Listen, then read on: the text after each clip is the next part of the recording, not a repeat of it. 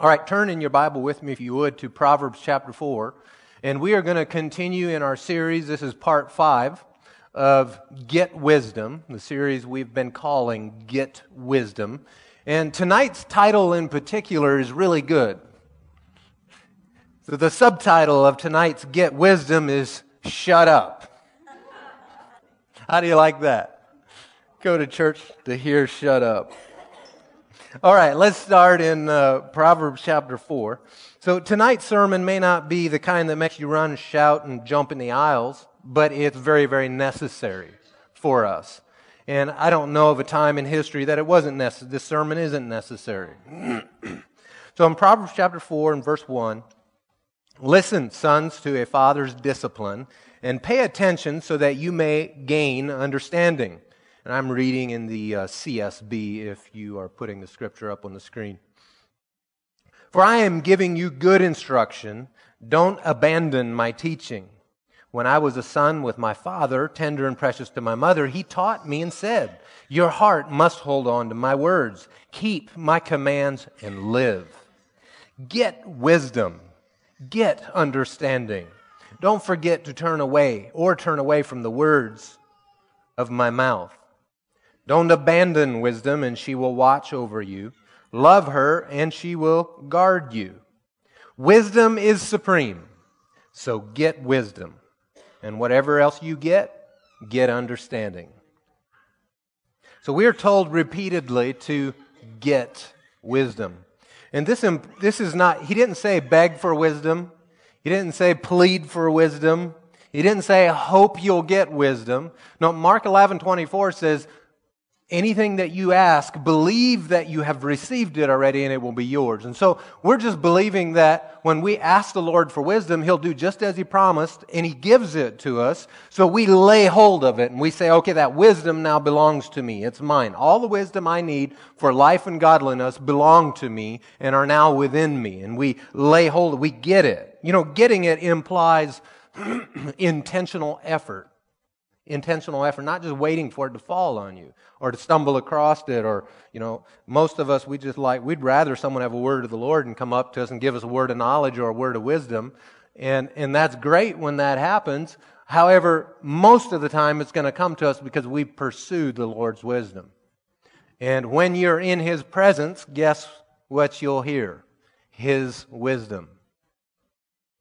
It's hard to hear the sermon when you're not at church. It's hard to hear the wisdom of the Lord when you're not with Him. Right? So we have to be with Him, and that's part of our getting wisdom is simply pursuing the Father. Draw near to Him, and He will draw near to you. And when He comes near, man, suddenly you know things that you just didn't know before. And your mind expands. And so, why is wisdom supreme? We asked this last week, or uh, the week before, I'm sorry. Uh, last week we had uh, Prophet Bob here with us. Um, so the week before, we'd asked, why is wisdom supreme? And we'd looked in Ephesians chapter 5 and we had seen why. Because in, in verses 15 through 17, he said, pay careful attention then to how you walk. Not as unwise people, but as wise. Remember, what are we talking about? We're talking about the wisdom of God and walking as wise people. So he's saying, pay careful attention that you walk as wise people, making the most of your time because these days are evil. So don't be foolish but understand what the Lord's will is. So we recognize that wisdom is knowing the will of God for us.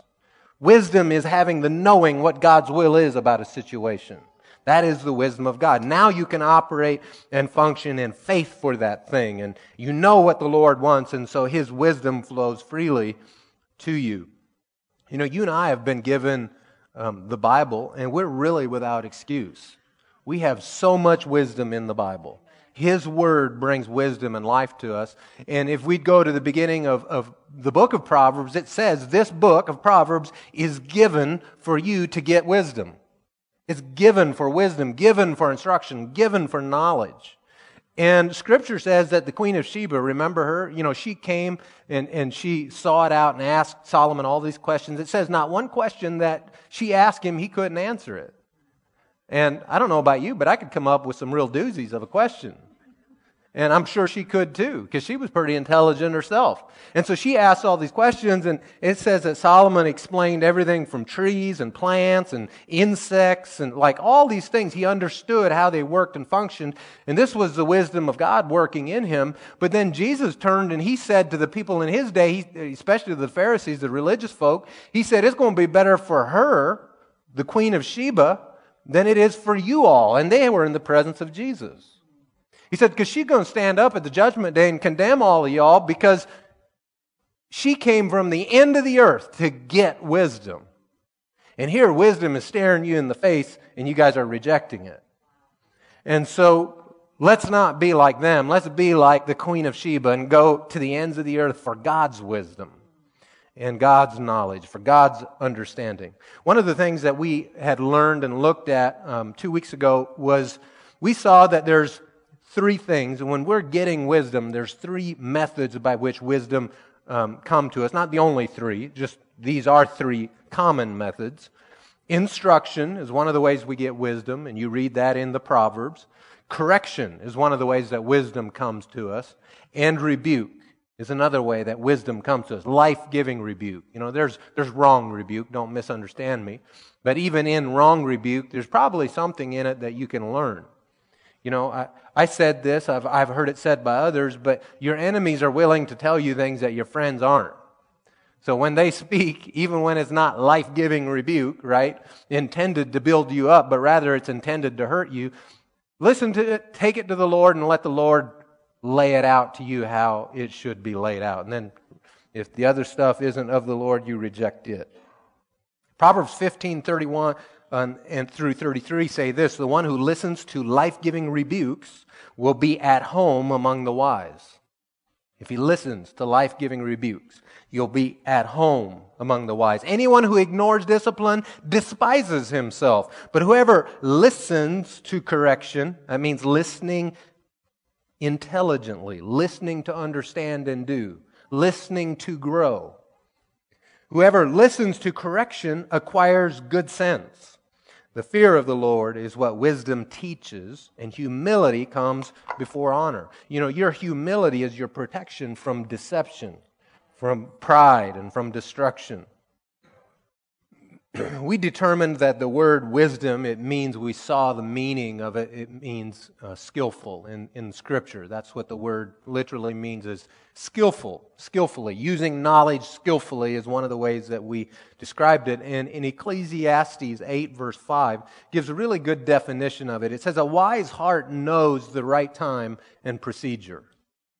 The wise heart knows the right time and the right way. The, the Good News Bible says it this way a wise person knows how and when to do it. The Amplified says a wise man's mind will know both when and what to do. Is timing really important to do the right thing? Yeah, absolutely. It can make all the difference between success or no success. You can have the right method, but you put it at the wrong time and it's a complete failure. now, we're going to go into our further into this subject tonight, and we're going to talk in particular about our tongue. You know, there's a time to talk and there's a time to be quiet. There's a time to listen, there's time to speak. And we're not supposed to just say everything that we know. A lot of disputes and fights and strife come from people simply talk, talk, talk, talking, and they don't stop when things start to go bad it's time probably to shut up, right? But instead, it get, keeps getting pushed, and people think, well, yeah, but I know this and I know that, and well, we're not supposed to say everything that we know. How many know that just because you know it doesn't mean you should tell it? Proverbs 11:13, you don't need to turn there. I'll just read it. It says a talebearer reveals secrets. A talebearer reveals secrets. A talebearer is not someone who's telling lies. It's someone that's saying true stories. Slander. Did you hear what so and so did? A talebearer tells secrets, reveals secrets, but he who is of a faithful spirit conceals a matter. You know, there, if you tell someone that, well, if someone comes to you and says, you know, don't tell anybody this, and you agree not to tell anybody, then who can you tell and still keep your word? See, it's real easy, isn't it? Nobody. But a lot of people have, well, my, my spouse, my best friend, my this, my that, you know, and I'll tell them not to tell everyone and anybody, you know, and it just keeps going down the line. Now, is there a time that you should break your word if you were to tell someone, uh, agree that, no, I won't tell anyone that? You know, someone comes to you and says, yeah, I'm planning on bombing the church building. After you've told them that you're not going to tell anyone, what should you do? Should you break your word? Of course you should. There's a higher law in effect now. And so we are going to, as wise people, grow in discernment and knowing when should I talk and when should I just shut up. I figured I'd get a whole lot more amens than that, but I guess you all are discerning it's time for you to be quiet. Is that it? See, if you desire to be used by God, we have to be trustworthy and we have to grow in these things. You know, a word of knowledge given can be very, very useful. How many of you have, have benefited from a word of knowledge or a word of wisdom that the Lord gave to you? Yeah, absolutely. It's been huge for me. And yet, is there a right time to deliver that word of knowledge? You know, just because you get a word of knowledge for someone else doesn't mean you're supposed to tell it. You now know something, but now the next question is, Lord, what do you want me to do with that? Am I just supposed to pray about this situation? Am I supposed to cover it in prayer? Am I supposed to go to them? What would you have me to do about it? Let's, let's go over to Acts chapter 8, and I'll show you uh, an example of someone who walked in wisdom, and he was hearing from the Lord. In Acts chapter 8, in verse 26, now remember, the context here, so we're going to talk about Philip Philip is at a place where there's a great move of God going on. I mean, all kinds of people are getting born again. People are being healed. There's miracles. There's talk about an exciting. I mean, this is the place to be. Everyone is coming to this area. They're not leaving it, right? It's the hot spot. So, in the middle of all of that, in verse 26, it says, An angel of the Lord spoke to Philip, Get up and go south to the road that goes down from Jerusalem to Gaza. This is the desert road. Hold it. What are you saying, Lord? I should leave revival? I should leave this great move of God? I can't be hearing from the Lord. That angel probably need to just bind it and tell it to be quiet, right? And besides, get up and go out to the desert. Well, that's not even enough stru- instruction. I mean, for how long, Lord? Am I supposed to pack one suitcase or two? And, and you didn't tell me what I'm going to do once I get out there and, and which end of the desert am I supposed to go? And, and how am I even going to get out there? I mean, am I going to get a rent a donkey? Am I going to hitch a ride on someone's cart? Am I going to walk? I mean, Lord, you didn't give me very many instructions here. You just gave me kind of an open ended. Besides that, it's dangerous out there. There's bandits. You're going to be thirsty. There's heat. There's snakes. I mean, that's enough for some people to go, all right, I'm out, I'm done. Come on, Lord, I know you're smarter than that. Okay, okay. I'll, I'll obey you, Lord. I'll obey you, but first give me more instruction. See, I'm right in some of y'all's wheelhouse right now. Right? We've done it. Okay, okay, Lord. But, but what's the next step? After you tell me at least three or four steps, now I have the understanding that I need rather than just obeying. No, that's not what he did. He got up and went. He was quick to obey. He goes, and in verse 27, there was an Ethiopian man, a eunuch, and high official of Candace, queen of the Ethiopians, who was in charge of her entire treasury. He had come to worship in Jerusalem, and he was sitting in his chariot on his way home, reading the prophet Isaiah aloud. Now, this is the scene. I don't know if Philip is walking along the road or if he's sitting under, you know, a little bit of shade that he could find, but he's out in the desert. Here goes a chariot, and he hears this guy reading from the book of Isaiah. And about that time, the Spirit of the God, Spirit of God speaks to Philip and says, what does he say to him? He says, go and join that chariot. So does he have, he had a, he has a word of wisdom right now on what he's supposed to do. Go join the chariot. So Philip runs up to the chariot and he said, Hey, yea, thus saith the Lord. He said, I'm supposed to ride with you. No, that's not what he said at all. But see, a lot of us, when we get something from the Lord, we're not using wisdom because we just immediately want to go deliver it or blurt it out. Maybe it's not the right time to blurt it out. You know, timing makes an immense difference, especially in a marriage relationship. Timing makes immense dif- difference in being able to receive something or not. Instead of just going ahead and saying it right now when tensions are a little bit high, if you would wait a week and then ask a gentle question, it'd probably be very different, right? I mean, we've all done it, we've lived it. At least I have. Am I the only one in here that's. So he gets a word of the Lord. The Spirit of God's directing him. Go join the chariot. So now he needs wisdom on, okay, Lord, I understand what I'm supposed to do, so I'm going to go over there. He needs discernment and the wisdom of God now at operation. How is he going to carry this out? He can't just walk up to an official of Ethiopia who runs the treasury. Yeah, I'll bet this bandit wants to ride in the chariot with me. Probably wants to rob me, right? So he has to use wisdom. And so it says in verse 27, or in, uh, in verse 30, when Philip ran up to him, he heard him reading the prophet Isaiah and said, Do you understand what you're reading? Asks him a question. See, he's using wisdom. Wisdom, and it's just going to open it all right up to him. Remember that in Ecclesiastes, that verse, a wise heart knows the right time and procedure. And it's not about knowing it before you set out to go do it.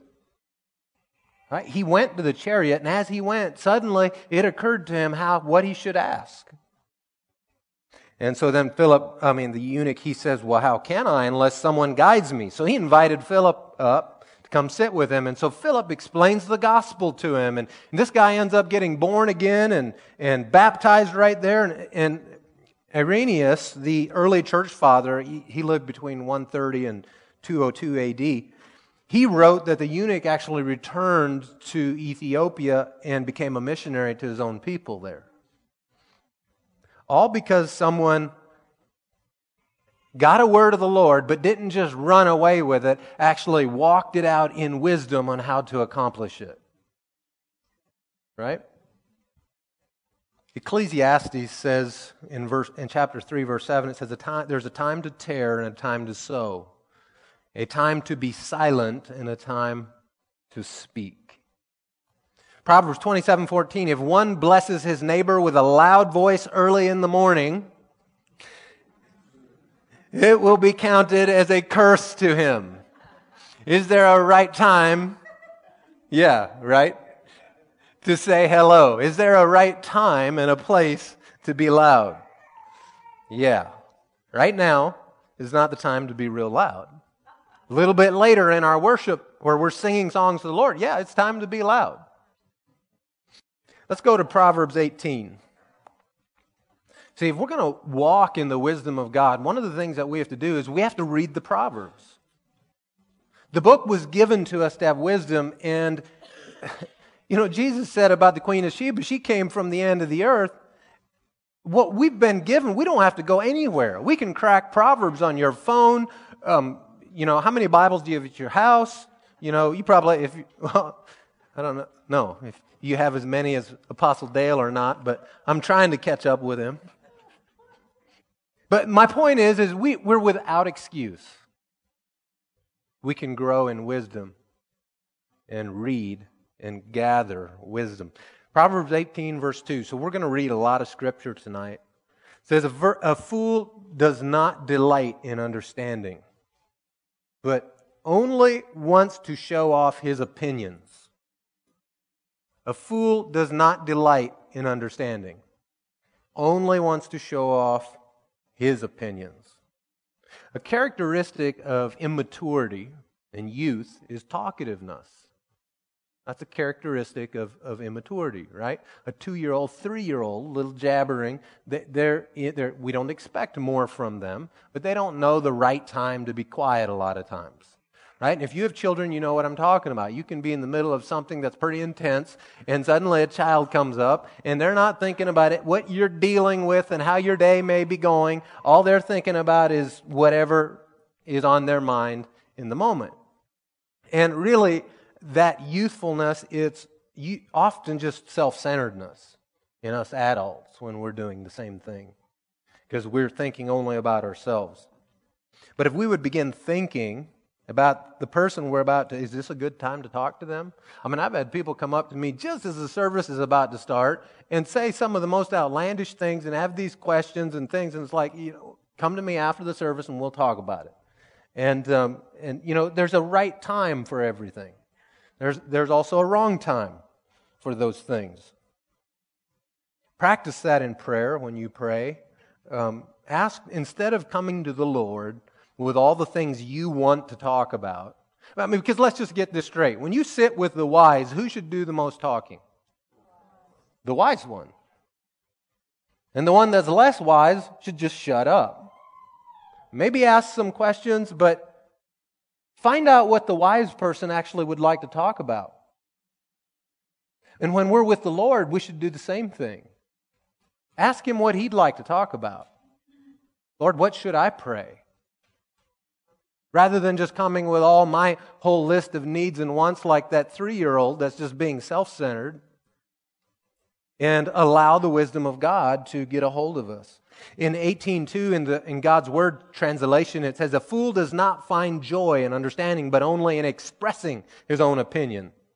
Have any of you ever heard someone like that? The Passion Translation, senseless people find no pleasure in acquiring true wisdom for all they want to do is impress you with what they know. Proverbs 12:23 a shrewd person conceals knowledge. We're going to come right back to Proverbs 18 so you can stay there. A shrewd person conceals knowledge, but a foolish heart publicizes stupidity. So if a shrewd person conceals knowledge, to answer that, if a wise man is, is holding knowledge. How do we get it out? Well, Proverbs 25 tells us. It says, Counsel in a person's heart is deep water, but a person of understanding draws it out. So you need even wisdom and understanding to be able to draw the depth of their wisdom out and grow from it. And so ask the Lord for that. And he said, I'll give it without criticizing or finding fault how you used it last time, right? That's in James. He gives it liberally and abrades not.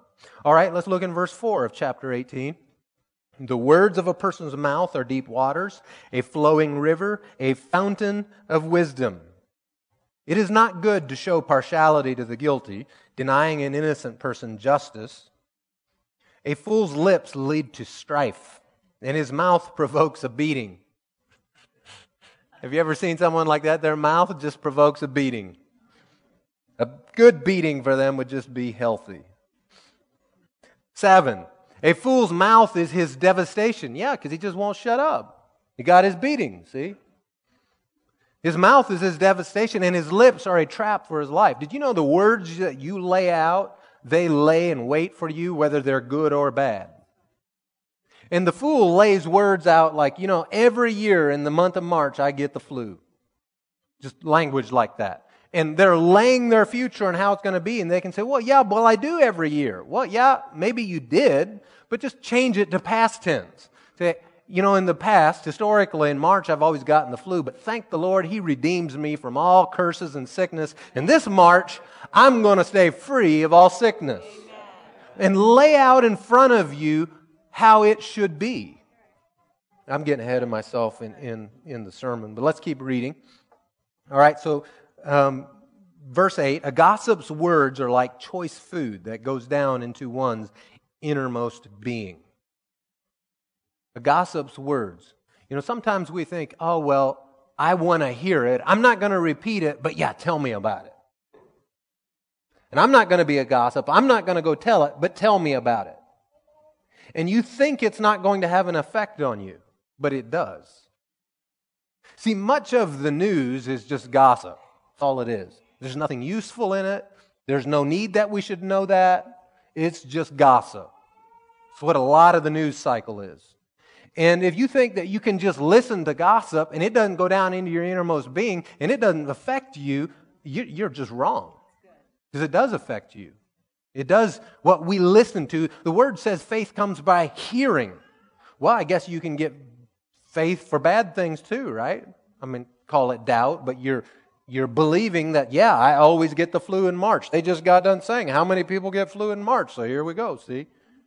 See, you're just getting faith for the bad. But actually, if we hear the word and hear what's good, we'll have faith for the things that God has put in front of us. Go over to James chapter 3. We're talking about the tongue. In James chapter 3, in verse 2, and by the way, um, for our board, I don't know, do we have the CSB? Um, that's what I'm, gonna, I'm reading from the whole evening, so you can just stay in that. It's very, very similar to the Holman. Um, in fact, the, the, it is the Holman, just changed a little bit, so it'll read very similarly if we don't have it. All right, in verse, uh, in verse 2, it says, For we all stumble in many ways. Is that all of us? Who, who can raise their hand and say, Yep, that's been me? Okay. We've all stumbled in many ways. If anyone does not stumble in what he says, so now the subject matter is our words. If you don't stumble in what you say, if you don't stumble in your words, what? He is mature, able also to control the whole body. If you can just get a grip on your tongue, you'll be able to control your body. If you can just get a handle on this principle of I'm going to speak the life and not the death over myself, then you can live in this principle. Let's keep reading. He said, Now, if we put bits into the mouths of horses so that they obey us, we direct their whole bodies. And consider ships. Though very large and driven by fierce winds, they are guided by a very small rudder wherever the will of the pilot directs. I have to stop there for a moment because a lot of people, when they hear about the power of our words and they hear that our tongue carries the power of life and death, and when they hear these things, they go, okay, um, okay, I'm going to start saying out the good things. And, and remember, all their life they've been saying, you know, I'm just poor, I'm just poor, and I don't ever have any money, and I never have enough money, and, and this, I can't afford to even pay attention. You know, they're just going this direction. And suddenly they get a hold of the truth and they go, Oh, I'm going to put that into practice. All right, thank you, Lord. He makes me rich. He caused me to be rich. They're still going this direction. See, when a ship is going a direction and the captain decides we're going to turn it, it doesn't turn on a dime, does it? It takes a bit for that whole thing to slowly get turned around. And, and it doesn't just go that direction, the other direction immediately. First, it has to swing all the way around and then more time and more effort. And he's still turning the steering wheel. He's still applying these words to his life. He's still believing for the wisdom of God to come and flow through him. And finally, finally, that ship is turned around and going the opposite direction. And just saying that you're a millionaire don't make you a millionaire. Don't misunderstand me. All right? It's if you say and believe. And the only way that you can believe is if you have scripture or the Lord told you that this is what you should believe. That's where faith comes. Faith comes from hearing the word of God. So you can't have faith outside of that. So let's keep reading here. So we're talking about the ship. Consider ships, verse 4. Though very large and driven by fierce winds, they are guided by a very small rudder wherever the will of the pilot directs. And he is comparing this to the tongue and your body and your life. That you can guide your life and body with your tongue. So too, though the tongue is a small part of the body, it boasts great things. Consider how a small fire sets ablaze a large forest. Although the tongue is a fire, the tongue, a world of unrighteousness, is placed among our members. It stains the whole body, sets the course of life on fire, and is itself set on fire by hell. If you think your tongue isn't that bad, you've got, you need to think again.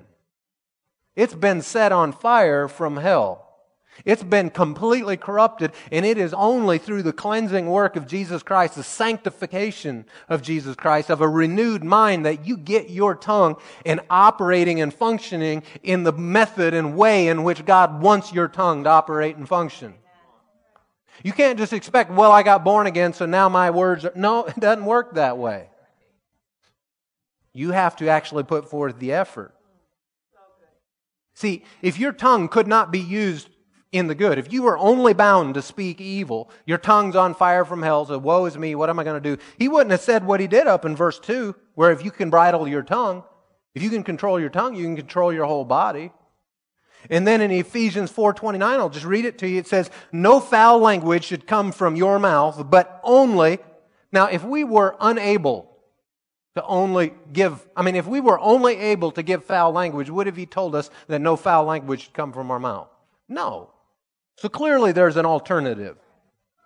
No foul language should come from your mouth, but only what is good. Someone say, What is good? For building up someone in need, so that it gives grace to those who hear.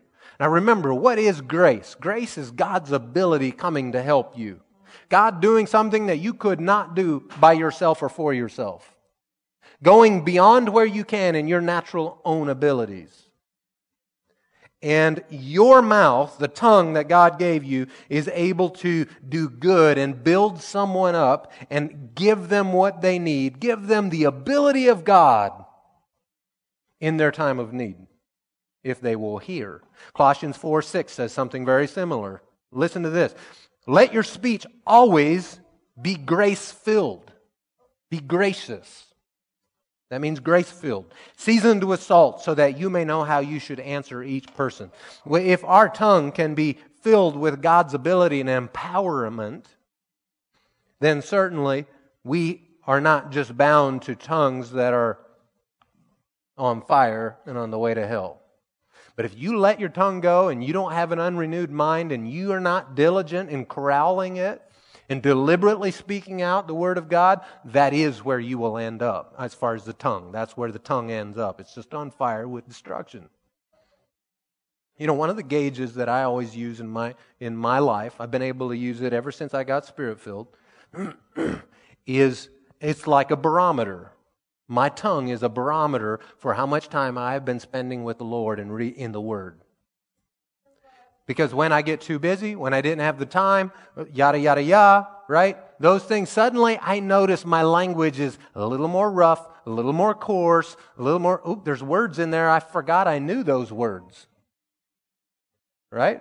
And so it's always been a barometer to me. And as soon as I see that, I go, oh, yep, I, I, I know exactly what's going on. And then you go right back, you get before the Lord, and you get into the Word, and you renew your mind and cleanse your tongue and make it be full of grace of God. Let's go back to Proverbs 10. Is this good for anyone tonight? Let's go to verse 8 in chapter 10. A wise heart accepts commands, but foolish lips will be destroyed. Now, what are some of the marks of foolish lips? Be looking for this because we're going to read again and again and again what the fool versus the wise. And we know that the fool loves to air his own opinions. Well, maybe it's because they know a lot. Maybe they do. Maybe they don't. But I know there's a lot of people that have a lot of knowledge that are pretty foolish, right? Verse uh, 11, look at it.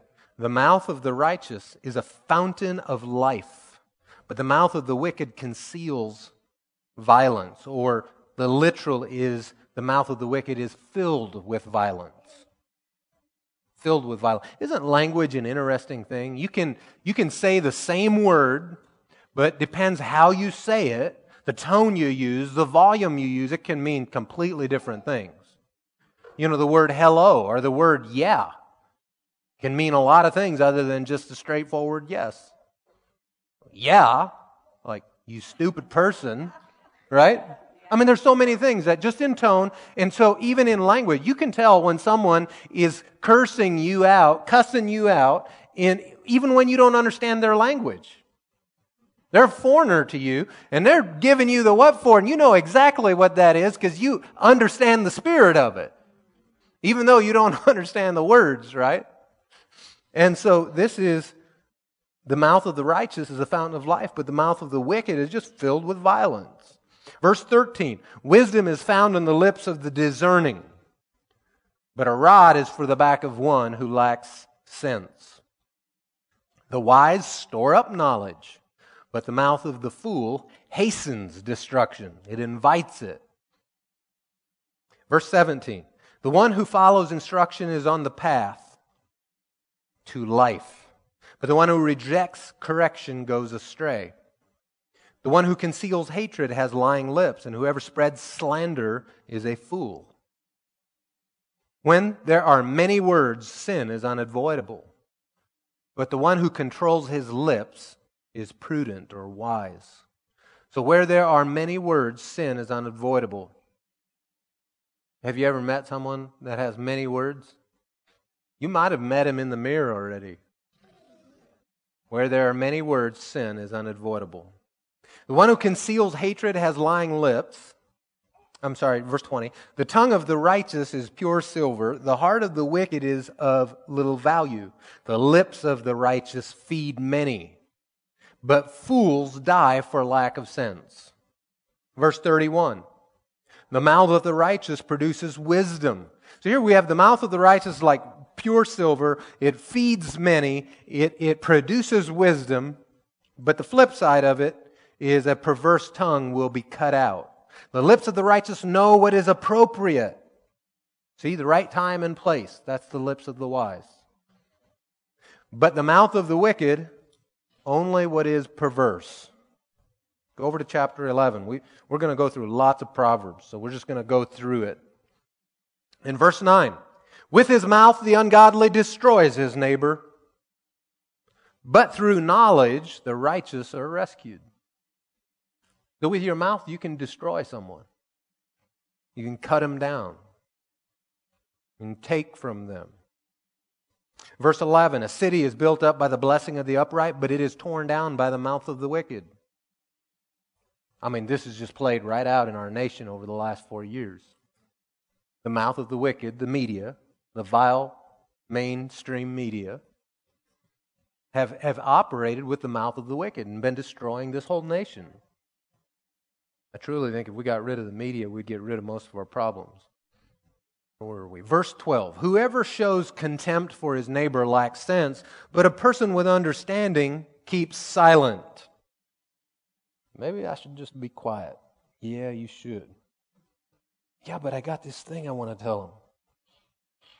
A gossip goes around revealing a secret, but a trustworthy spirit keeps a confidence. Go to chapter 12, verse 13. By rebellious speech, an evil person is trapped, but a righteous person escapes from trouble. A person will be satisfied with the good by the fruit of his mouth, and the work of a person's hands will reward him. A fool's way is right in his own eyes, but whoever listens to counsel is wise. So you can be satisfied by the fruit of your mouth. What's the fruit of your mouth? Is your words that went out and brought something, created something developed something. Or you could be trapped by your words. Verse 18 There's one who speaks rashly like a piercing sword, but the tongue of the wise brings healing. Speaks rashly. Not thinking about how their words, you know, that old saying that, you know, sticks and stones may break my bones, but words can never hurt me. That's not true. Words can be very, very hurtful, and we need to have the wisdom to not allow them to have that impact on us, right? You can choose what you pick up and lay down. You can't necessarily choose the hurt, but you can choose how you respond to it, right? And so when these things come, you know, some people they like. I, I heard uh, I heard someone describe it this way: that if you took um, someone just took a bow and arrow and just started bam, bam, bam, bam, bam, shooting arrows around in the room. You know, finally you look around, you know, because I just went off at the mouth and shot all these arrows everywhere. Now, when you finally ran out of arrows, you look around, everyone looks like a pincushion. And you can go, oh, I'm sorry, I'm sorry, and pull the arrow out, but it doesn't fix the hole that you just made with that word. And so we have to get a hold of our tongue. You know, in, in Proverbs, we're going to stay here in uh, Proverbs 12, but over in Proverbs 25, 11 and 12, it says, A word spoken at the right time is like gold apples in silver settings. It's valuable, a word spoken at the right time. A wise correction to a receptive ear is like a gold ring or an ornament of gold. See, the wise man is listening intelligently, listening. All right, in chapter 12, verse 25, anxiety in a person's heart weighs it down, but a good word does what? Cheers it up. A good word cheers you up. Proverbs 13, verse 2 From the fruit of his mouth, a person will enjoy good things, but treacherous people will have an appetite for violence. So, your mouth, you can, if you don't like what you're experiencing, change what's coming out of your mouth. This is, I'm reading to you the word, and you can either believe it or not. But from the fruit of his mouth, a person will enjoy good things. And you say, Well, I'm not experiencing good things. Well, then, then, then it's not coming out of your mouth. There's a problem, a disconnect somewhere. It doesn't mean that everything that ever happens in your life happened because you spoke it out. Right? There are events and things that happen to you. But what are you going to do about it? Right? That's where it comes now deliberate use of your mouth and tongue. Verse 3 of chapter 13 the one who guards his mouth protects his life. If you guard your mouth, you protect your life. And the one who opens his lips invites his own ruin. Verse 14 A wise person's instruction is a fountain of life, turning people away from the snares of death. The wisdom of God flowing through your mouth can turn people from death. Proverbs 14, verse 3 The proud speech of a fool brings a rod of discipline, but the lips of the wise protect them. Your lips can protect you. Did you know that your lips can protect you from COVID? Your lips can protect you. Declare out the promises of God. And if you go, well, yeah, I did that and I got COVID, well, don't stop. Now you declare the healing that He's provided for you, the deliverance He's promised you. Where were we? In 14? All right, look in verse 7. Stay away from a foolish person.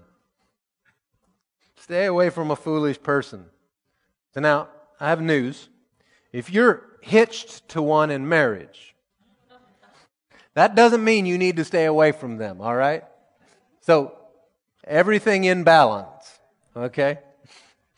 But otherwise, if you're not one with them, then maybe it would do you good to stay away from them. It says, You will gain no knowledge from his speech. Proverbs 15. See, here's what the wisdom of God will do in you a gentle answer turns away wrath, turns away anger, but a harsh word stirs up wrath.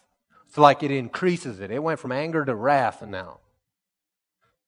A gentle answer can turn away anger, but a harsh word is meant salt in the wound, right?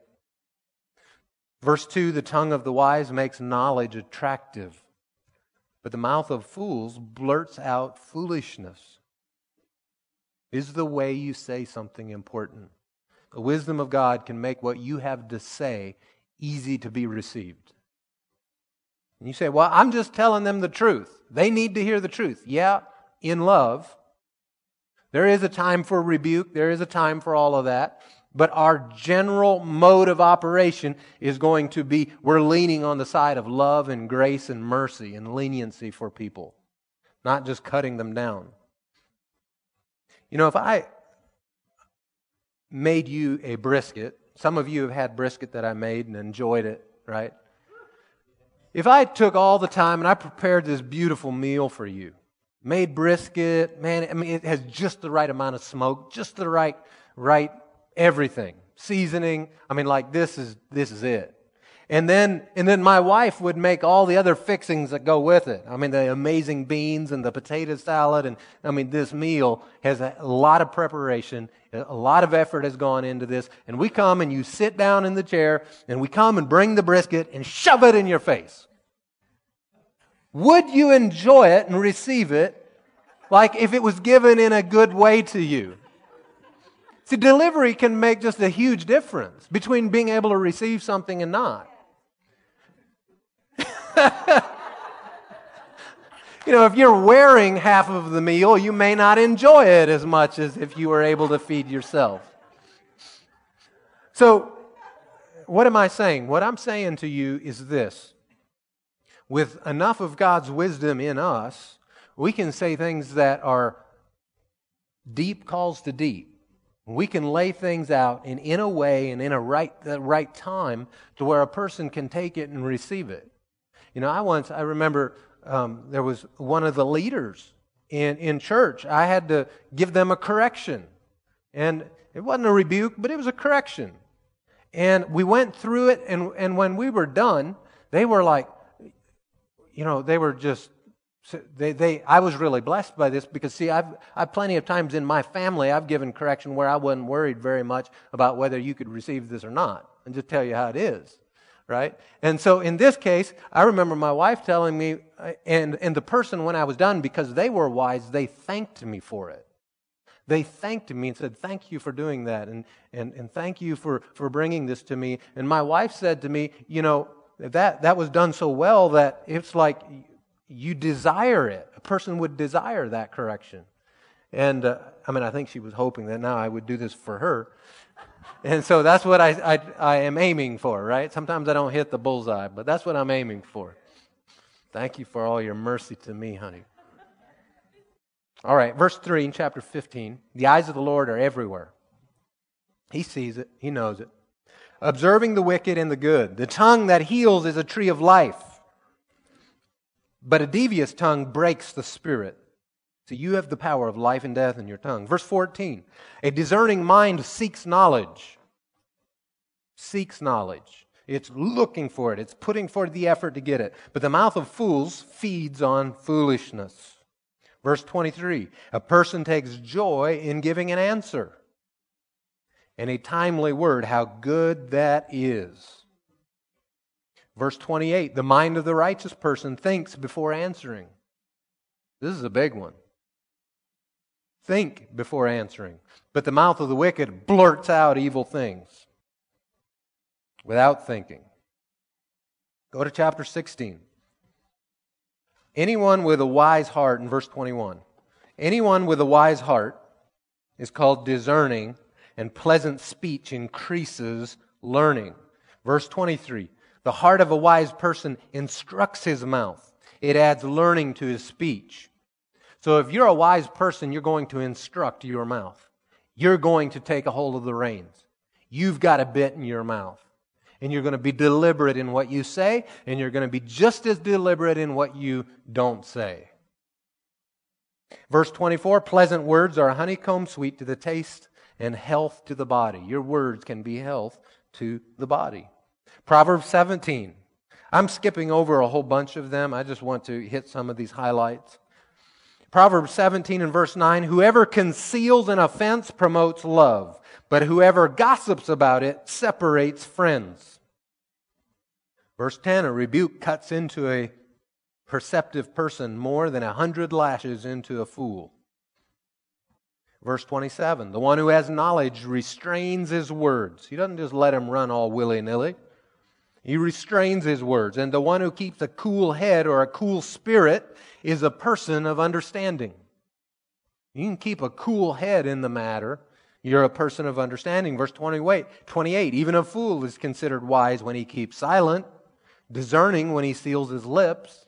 I think it was Abraham Lincoln that had said it better to remain silent than to be thought of.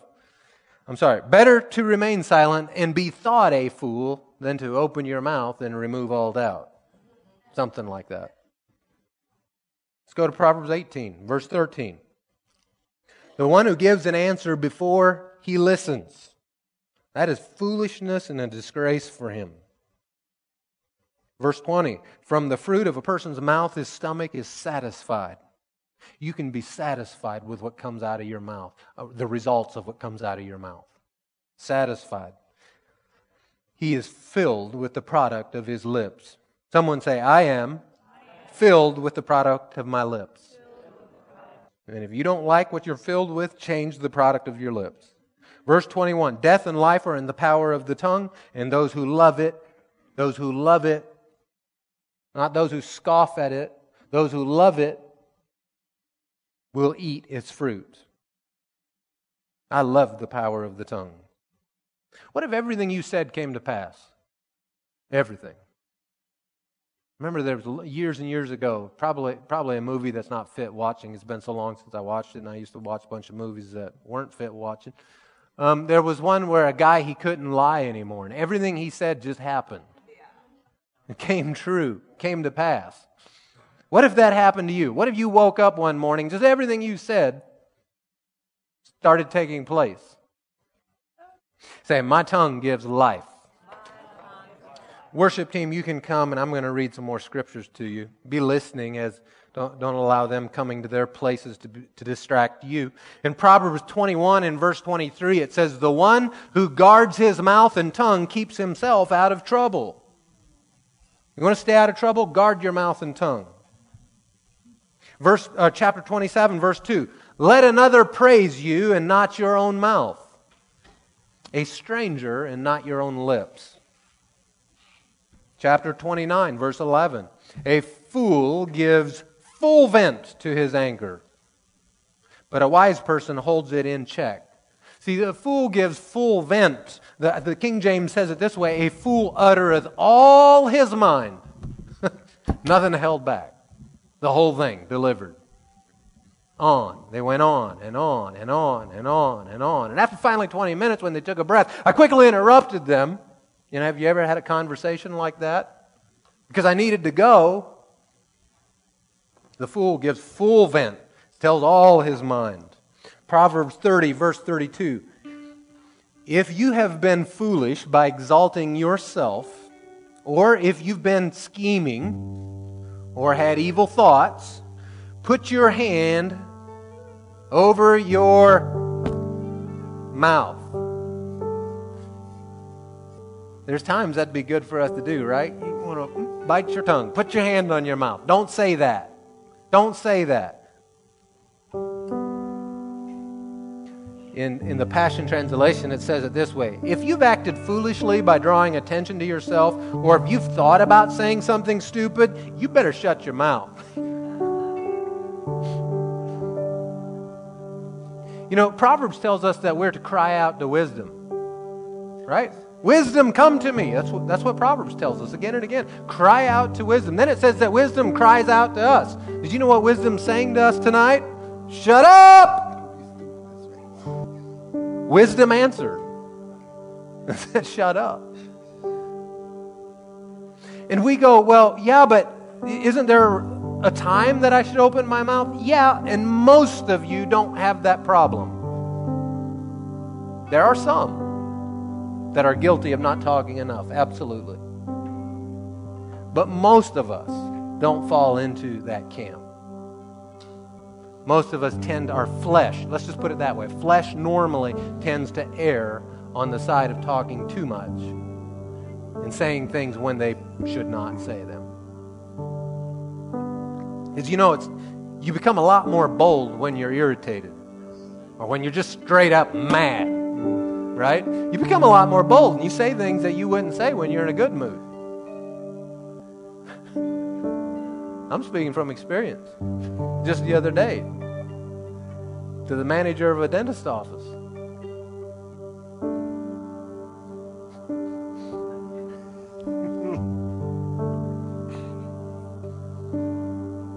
so, why do I say that? Because it's in those moments is where we make the mistakes usually. Not always. But when you have that boldness, what they, I just gave him a piece of my mind. Well, should have you? Sometimes the answer is yeah. Okay? So don't don't understand me diff wrong and go away going, "Oh, I can never speak when when I'm irritated or angry." You can. You just discern with the Lord. Check with him because his wisdom in you even when you're angry can open up doors and make a way. Especially when you operate in wisdom, like the whole soft answer turns away wrath situation.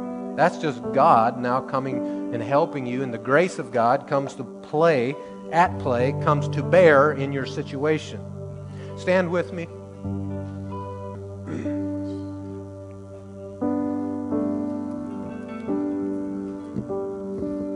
Let's say this together. I commit my tongue to speaking life. And Father, I ask your forgiveness for the times where I've spoken death over myself or, or others. I cancel these words in Jesus' name. And I speak life over myself, over my family, over my neighbor. Yeah, that neighbor.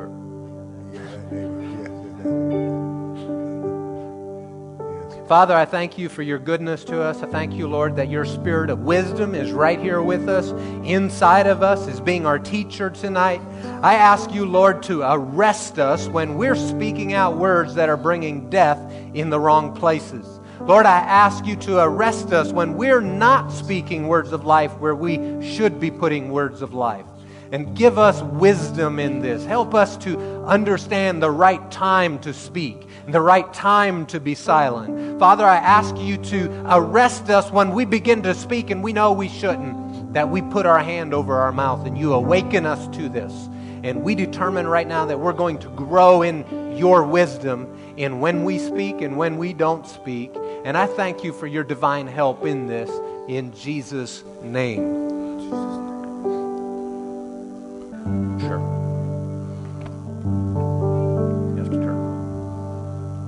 Praise the Lord. One of the things that blesses us, look at all the flags on the walls. Amen. We're a church on the go. Two thirds of God's name is go.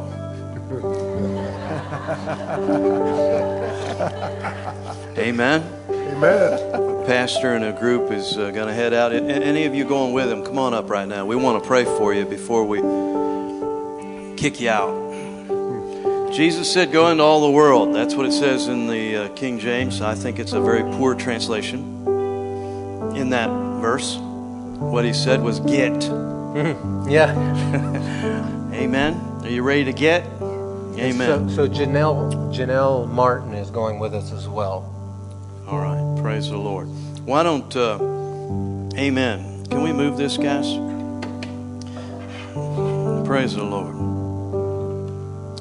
Thank you, Lord Jesus.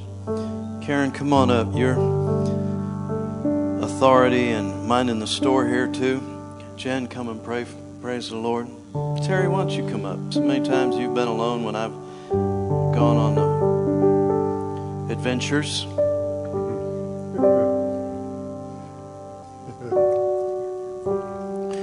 I'm going to be very direct. Could someone go get Janelle? I hear she's downstairs. Oh, is she downstairs? Yeah, yeah.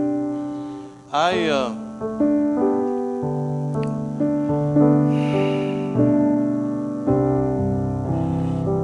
put your faith out there and believe for big things on this trip. Miraculous things. Expect a miracle. Amen. I've had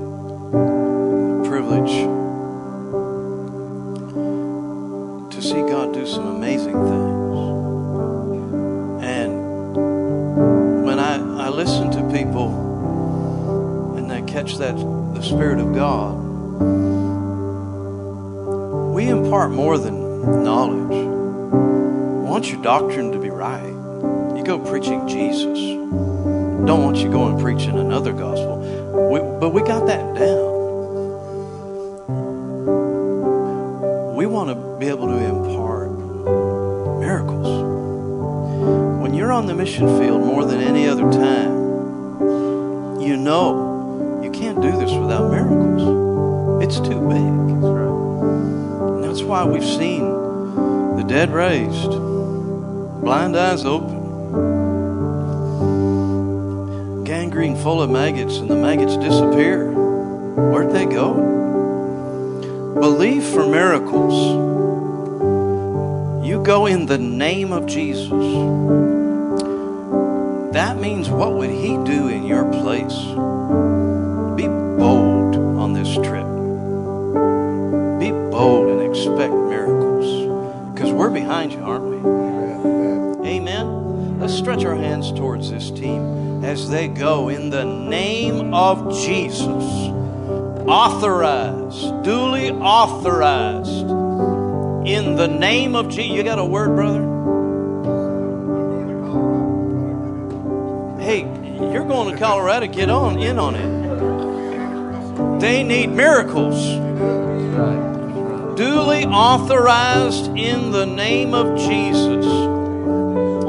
Speaking the living word of God. Breaking chains of bondage and darkness, bringing light to a dark, dark place, bringing truth that sets men and women free, raising them out of the dirt and the dust and the ashes into glorious liberty and victory. Lord, let the words of their mouth be filled with life. Let the gifts of the Spirit burst out of their spirit.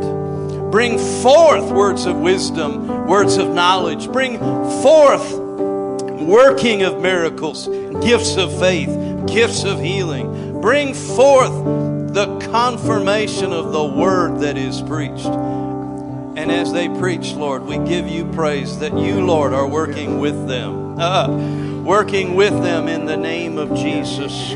We bless you for that anointing, Father. We bless you for that boldness.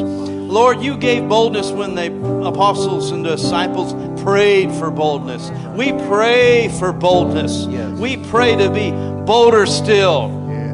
In the name of Jesus, bolder still.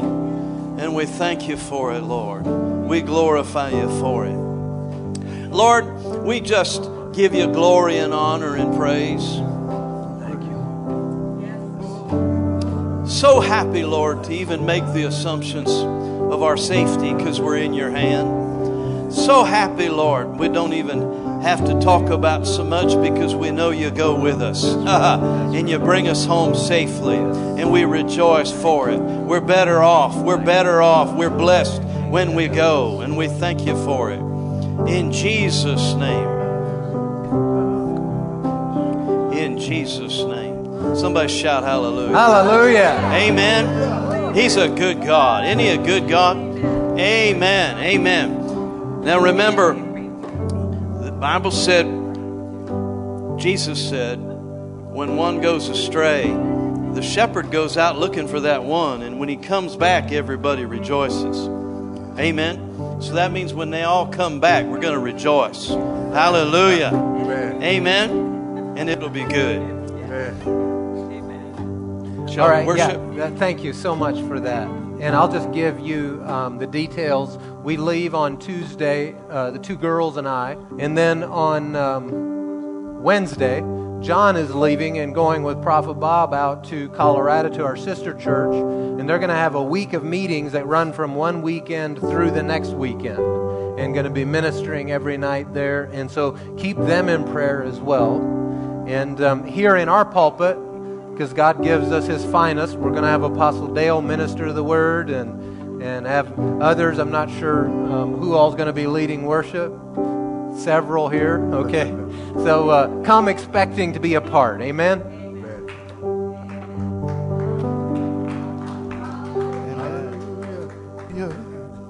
Praise God.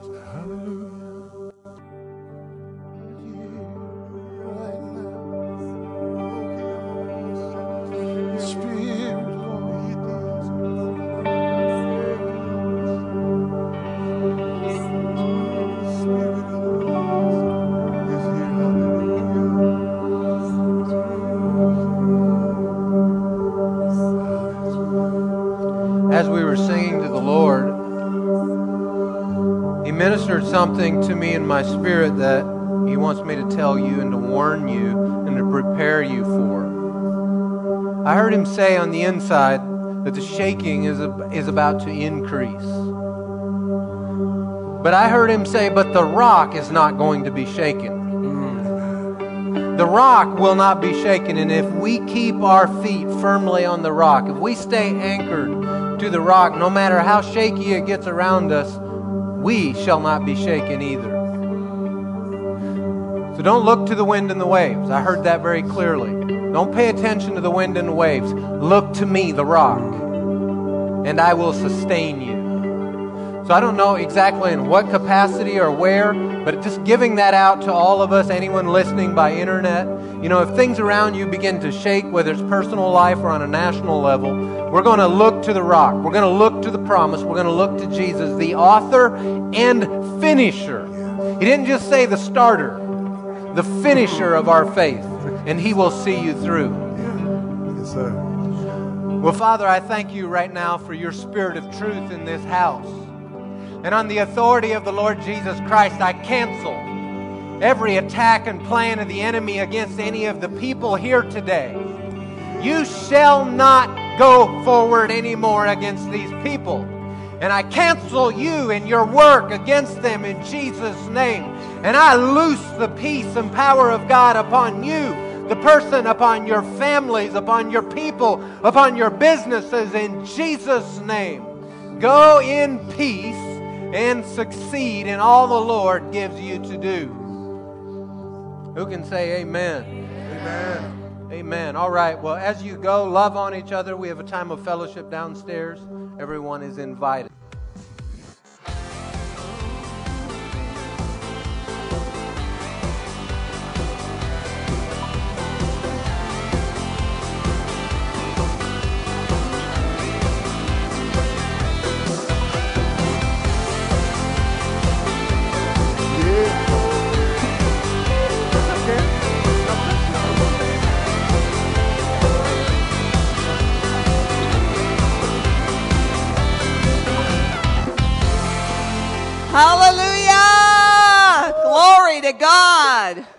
Here we are at Church of the Word International in Lancaster, Pennsylvania, fellowshipping together as the body of Christ. Are you not the most blessed people on the face of the earth? Amen. Amen. Yes! Hallelujah! Oh, we give you thanks and praise, Lord Jesus. He's so worthy of our praise. And I'd love to encourage you in the Word of God this morning in our time of worship mm-hmm. together from Psalms 33. What a great psalm. Rejoice in the Lord, O you righteous. Glory! Let's do it again. Rejoice in the Lord, O you righteous. Yeah! Glory! For praise from the from the upright, God says is beautiful. Praise the Lord with a harp. Make melody to him with an instrument of ten strings. Sing to him a new song and play skillfully with a shout of joy. For the word of the Lord is right, and all his works are done in truth. He loves righteousness and justice, and the earth is full of the goodness of the Lord. By the word of the Lord, the heavens were made, and all the hosts of them by the breath of his mouth. He gathers the waters of the sea together as a heap, and he lays up the deep in storehouses.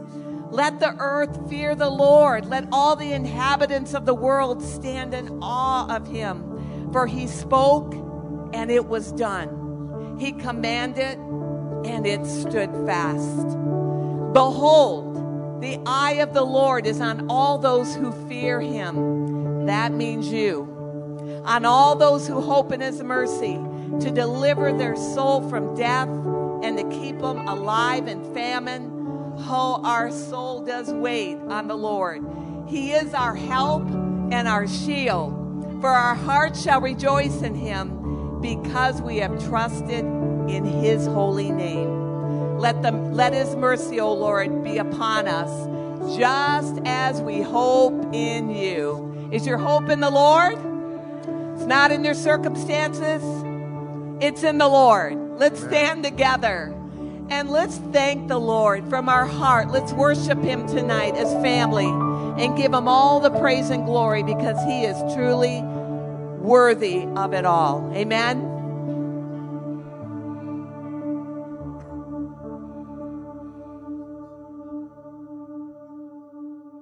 Let's send the children to their children's uh, places and the, the ministry workers to their places. And while they go, I'm just going to pray a blessing over them. Father, I thank you for these children. We call them blessed and mighty in the Lord. I thank you, Lord, that your spirit rests within and upon these children and that you protect them all the days of their life. Father, I ask you to give our teachers the word to speak. Give them the illustrations they need, the way to make it simple and understandable in Jesus' name. And everyone says, Amen. Why don't you turn, greet someone, introduce yourself? Amen.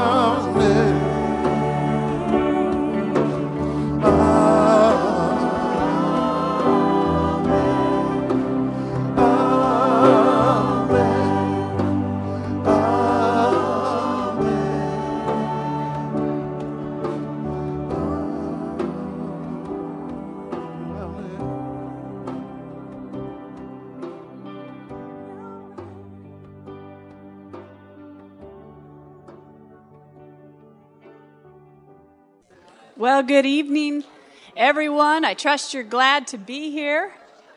I give you time for one hug since we went a little longer than usual. Well, we're glad you're here, whether you are or not. We hope you are. Do we have anyone that's here for the very first time? We'd like to welcome our guests, give you a hand. Well, over here we've got some. Let's give them a hand. We're very glad you're with us tonight. Thank you for coming. Um, we have a card, an information card. I'm not sure where the ushers are. If they want to give one to them, then if you want to fill that out, you can just put it in the offering basket when it goes by. All right. Well, if you need cash envelope for your giving, you can raise your hand. Ushers will get one to you. If you're giving by credit card, do fill out all of the blanks. And we are going to obey the word and return the tithe to him. You know, when we do that, we demonstrate that there is a God and that we believe He is our source. You know, we don't return tithe to someone we don't believe in. You have to believe there is a God. And we certainly do believe that He is, exists and that He is our source. But you know, He's looking to bless you. He's looking to bless me. That's His heart. He needs an access point, and that's what tithing does it gives him a point of entry, of access. It says that we know this scripture very well, but in Malachi it says, you know, try me in this. Put me to the test and see if I will not open the windows of heaven and pour out a blessing upon you until there's no more need. So he's looking to do this for us. You know, in James, uh, it says, every good and every perfect gift comes down from the Father of lights. And there's not even a hint or a shadow of turning from that every good, every perfect gift. He's looking to bless. So I really, that's what I wanted to bring out tonight is that God wants to bless you. He's looking for an entry point. He's looking for an access point. And that's one of the things that, that tithing does is give him that entryway. Turn to Matthew 7. And I'm just going to read some scripture here in Matthew 7 on him being a good father looking to give us good things. Let me tell you an illustration of this. I can't read the scripture without thinking of this one memory in my life. when I was probably 11, 12 years old, something like that, um, one of the things that me and my best friend would often do is her mom would go get groceries and she'd drop us off at the mall. And, you know, for the next two hours or whatever, she took a long time. And we would just get to roam the mall, no cell phone or anything like that, but we had a watch. You know, be at this entrance point by such and such time, and just let us go, okay? So it happened, and one evening at the supper table after, you know, that had happened that day, we are just all talking, and I was just saying how, yeah, I went, I was at the mall with Angie, but she got an Auntie Anne's pretzel, and I didn't, because I didn't have, I had, you know, just short of the amount that I needed. And I wasn't really complaining about it, I was just saying it. And my dad said, What? He said, You gotta be kidding. Ain't no daughter of mine ain't gonna be able to buy an Auntie Anne's pretzel if she wants one. And he gets out of his chair, he reaches in his billfold, and he pulls out a $100 bill and gives me this $100 bill. I mean, I had never owned one before. I was like shocked and overwhelmed. And, you know, I knew dad was generous, but I was, it was unexpected. It was above and beyond what I thought. You know, like a 20 would have amazed me. Now I'm going to read these scriptures in, in Matthew 7. You'll see why I, I brought that out. Uh, Matthew 7, verse 7 says, Ask, and it will be given to you. Seek, and you will find. Knock, and it will be opened to you. For everyone who asks receives, and the one who seeks finds, and to the one who knocks it will be opened. Or which one of you, if his son asks him for bread, will give him a stone? See, who would do that? You know, Kelly, Sammy comes and wants a snack, and you go, Here, here's some gravel. You know, we wouldn't do that. Or if he asked for a fish, would give him a serpent.